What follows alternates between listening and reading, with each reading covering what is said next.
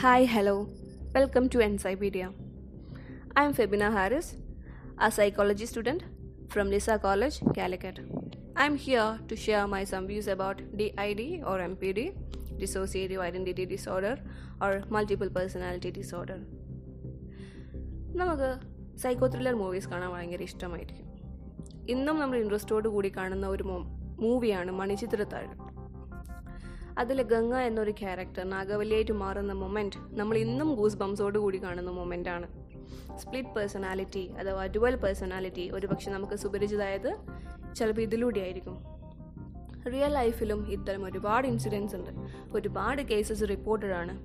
രണ്ടായിരത്തി അഞ്ഞൂറോളം വ്യക്തിത്വങ്ങളായിട്ട് ജീവിക്കുന്ന M P D or D I D എന്ന രോഗാവസ്ഥയുള്ള ജെനി ഹെയിൻസിനെയാണ് ഞാനിവിടെ ഒരു എക്സാമ്പിളായിട്ട് പറയുന്നത്. ജെനി ഹെയിൻസ് ലണ്ടനിലായിരുന്നു ജനിച്ചത്. വളരെ സെൻസിറ്റീവ് ആയിട്ടുള്ള നിഷ്കളങ്കമായിട്ടുള്ള ഒരു കുട്ടിയായിരുന്നു ജെനി ഹെയിൻസ്. പക്ഷെ വലിയൊരു ട്രാജഡി അവൾക്ക് വന്നു ലൈഫിൽ നാലാമത്തെ വയസ്സിലായിരുന്നു അവർ ഓസ്ട്രേലിയയിലേക്ക് ഷിഫ്റ്റ് ആയത്. അവിടെ വെച്ചിട്ടാണ് അവൾക്ക് ലൈഫിൽ ഭയപ്പെടുന്ന ഇൻസിഡന്റ് നടന്നത്. അവളുടെ ഫാദർ അവളെ ബ്രൂട്ടലി റേപ്പ് ചെയ്തു. അവളെ ഫാദർ അവൾ ഒരുപാട് ഫാദർ അവളെ ഒരുപാട് ബ്ലാക്ക്മെയിൽ ചെയ്തു. പുറത്തു പറഞ്ഞാൽ അമ്മയും സഹോദരങ്ങളെയും കൊല്ലുമെന്നൊക്കെ ഭീഷണിപ്പെടുത്തി ഒരുപാട് പിന്നെ വീണ്ടും വീണ്ടും അബ്യൂസ് ചെയ്തു. ഒറ്റക്കായി അവളുടെ മനസ്സ് പല വ്യക്തിത്വങ്ങൾ കാണിക്കാൻ തുടങ്ങി. ഇതൊന്നും അവൾക്കല്ല വേറൊരാൾക്കാണ് വരുന്നതെന്ന് കരുതി അവളും ജീവിക്കാൻ തുടങ്ങി. സിംഫണി എന്ന വ്യക്തിത്വം അവളിൽ ഉടലെടുത്തു. തനിക്ക് സംഭവിക്കുന്നതെല്ലാം സിംഫണിക്ക് സംഭവിക്കുന്നതാണെന്ന് കരുതി അവളുടെ ഉപബോധ മനസ്സ് അത് ക്രിയേറ്റ് ചെയ്യാൻ തുടങ്ങി. ഒരുപാട് പേഴ്സണാലിറ്റി പേഴ്സണാലിറ്റീസ് അവളിൽ ഉടലെടുത്തു. മസിൽസ് എന്ന ടീനേജ് ബോയ് വൈക്കാനോ എന്ന ഒരു സ്ട്രോങ് ബോയ് റിക്കി ലിൻഡ തുടങ്ങി രണ്ടായിരത്തി അഞ്ഞൂറോളം വ്യക്തിത്വങ്ങൾ ആയിട്ട് അവൾ മാറാൻ തുടങ്ങി. അവളുടെ പാരൻസ് പതിനൊന്നാം വയസ്സ് അവളുടെ പതിനൊന്നാം വയസ്സിലാണ് ഡിവോഴ്സ് ആയത്. അവൾക്ക് ചെറുതിൽ ഒരുപാട് ആഘാതം ഏറ്റിട്ടുണ്ട് because of her father she didn't get any medical treatment അതുകൊണ്ട് തന്നെ ഒരുപാട് രോഗങ്ങൾ ഉണ്ടായി അവൾക്ക്.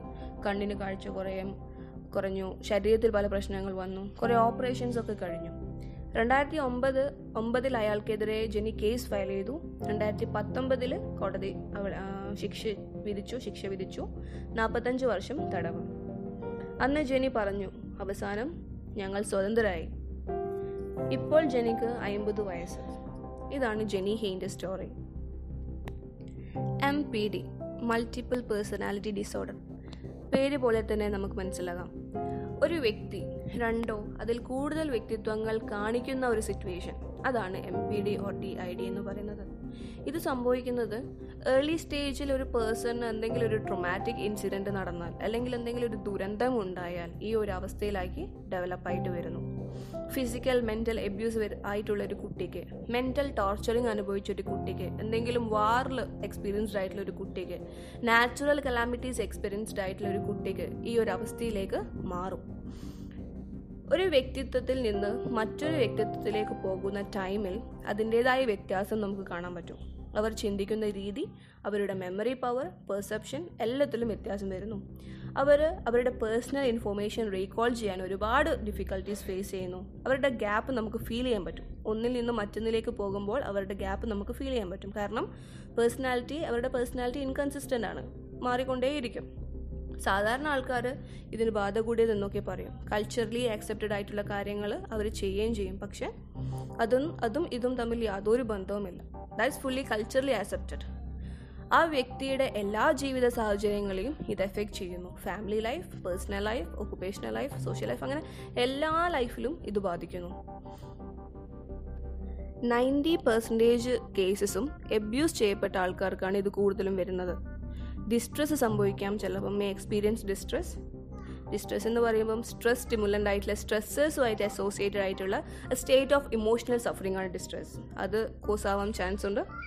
പിന്നെ ഒരു ട്രീറ്റ്മെന്റിന്റെ കേസ് പറയുകയാണെങ്കിൽ കൂടുതലും സപ്പോർട്ടീവ് കെയർ കൊടുക്കുക. പക്ഷേ കൂടുതലും പ്രിഫർ ചെയ്യുന്നത് സൈക്കോതെറാപ്പിയാണ് സൈക്കോതെറാപ്പി എന്ന് പറയുമ്പം C B T type of C B T D B T അതായത് കൊഗ്നറ്റീവ് ബിഹേവിയറൽ തെറാപ്പി ഒരു ടൈപ്പ് ഓഫ് കൊഗ്നറ്റീവ് ബിഹേവിയറൽ തെറാപ്പിയാണ് ഡയലറ്റിക്കൽ ബിഹേവിയറൽ തെറാപ്പി തുടങ്ങിയവ ചെയ്യാം.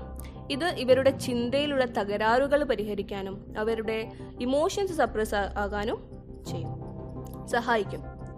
പിന്നെ ഹിപ്നോസിസ് ചെയ്യാം. ഒരു മെത്തേഡാണ് അവരുടെ അൺകോൺഷ്യസ് മൈൻഡിലുള്ള ഈ ഒരു ഇൻസിഡന്റ് എന്തെങ്കിലും ഒരു ഇൻസിഡന്റ് പെയിൻഫുൾ ആയിട്ടുള്ള ഇൻസിഡന്റ് ഹീൽ ചെയ്യാനും അവർക്ക് കൂടുതൽ സെൽഫ് കൺട്രോൾ കൊടുക്കാനും ഹിപ്നോസിസ് സഹായിക്കുന്നു. നമുക്ക് ചില റിലാക്സേഷൻ ടെക്നിക്സ് കൊടുക്കാം.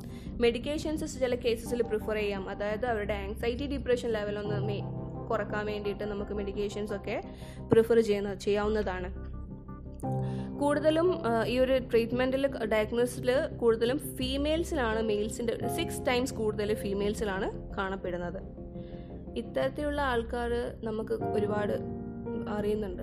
പക്ഷെ നമ്മളുടെ അറിവിലോ പരിചയത്തിലോ കാണുമ്പോൾ അത് സൈക്കോളജിക്കൽ ട്രീറ്റ്മെന്റ് കൊടുക്കാൻ ശ്രമിക്കുക. അവരുടെ ബാധ കൂടിയതാണെന്ന് പറഞ്ഞ് അവരുടെ ഒറ്റപ്പെടുത്താതിരിക്കാൻ ശ്രമിക്കുക. കൂടുതലും സപ്പോർട്ടീവ് കെയർ കൊടുക്കുക. രണ്ടായിരത്തി അഞ്ഞൂറോളം പേഴ്സണാലിറ്റീസ് കാണിക്കുന്നു എന്നൊക്കെ പറയുമ്പോൾ നമുക്ക് വളരെ ആശ്ചര്യമായിട്ട് തോന്നാം.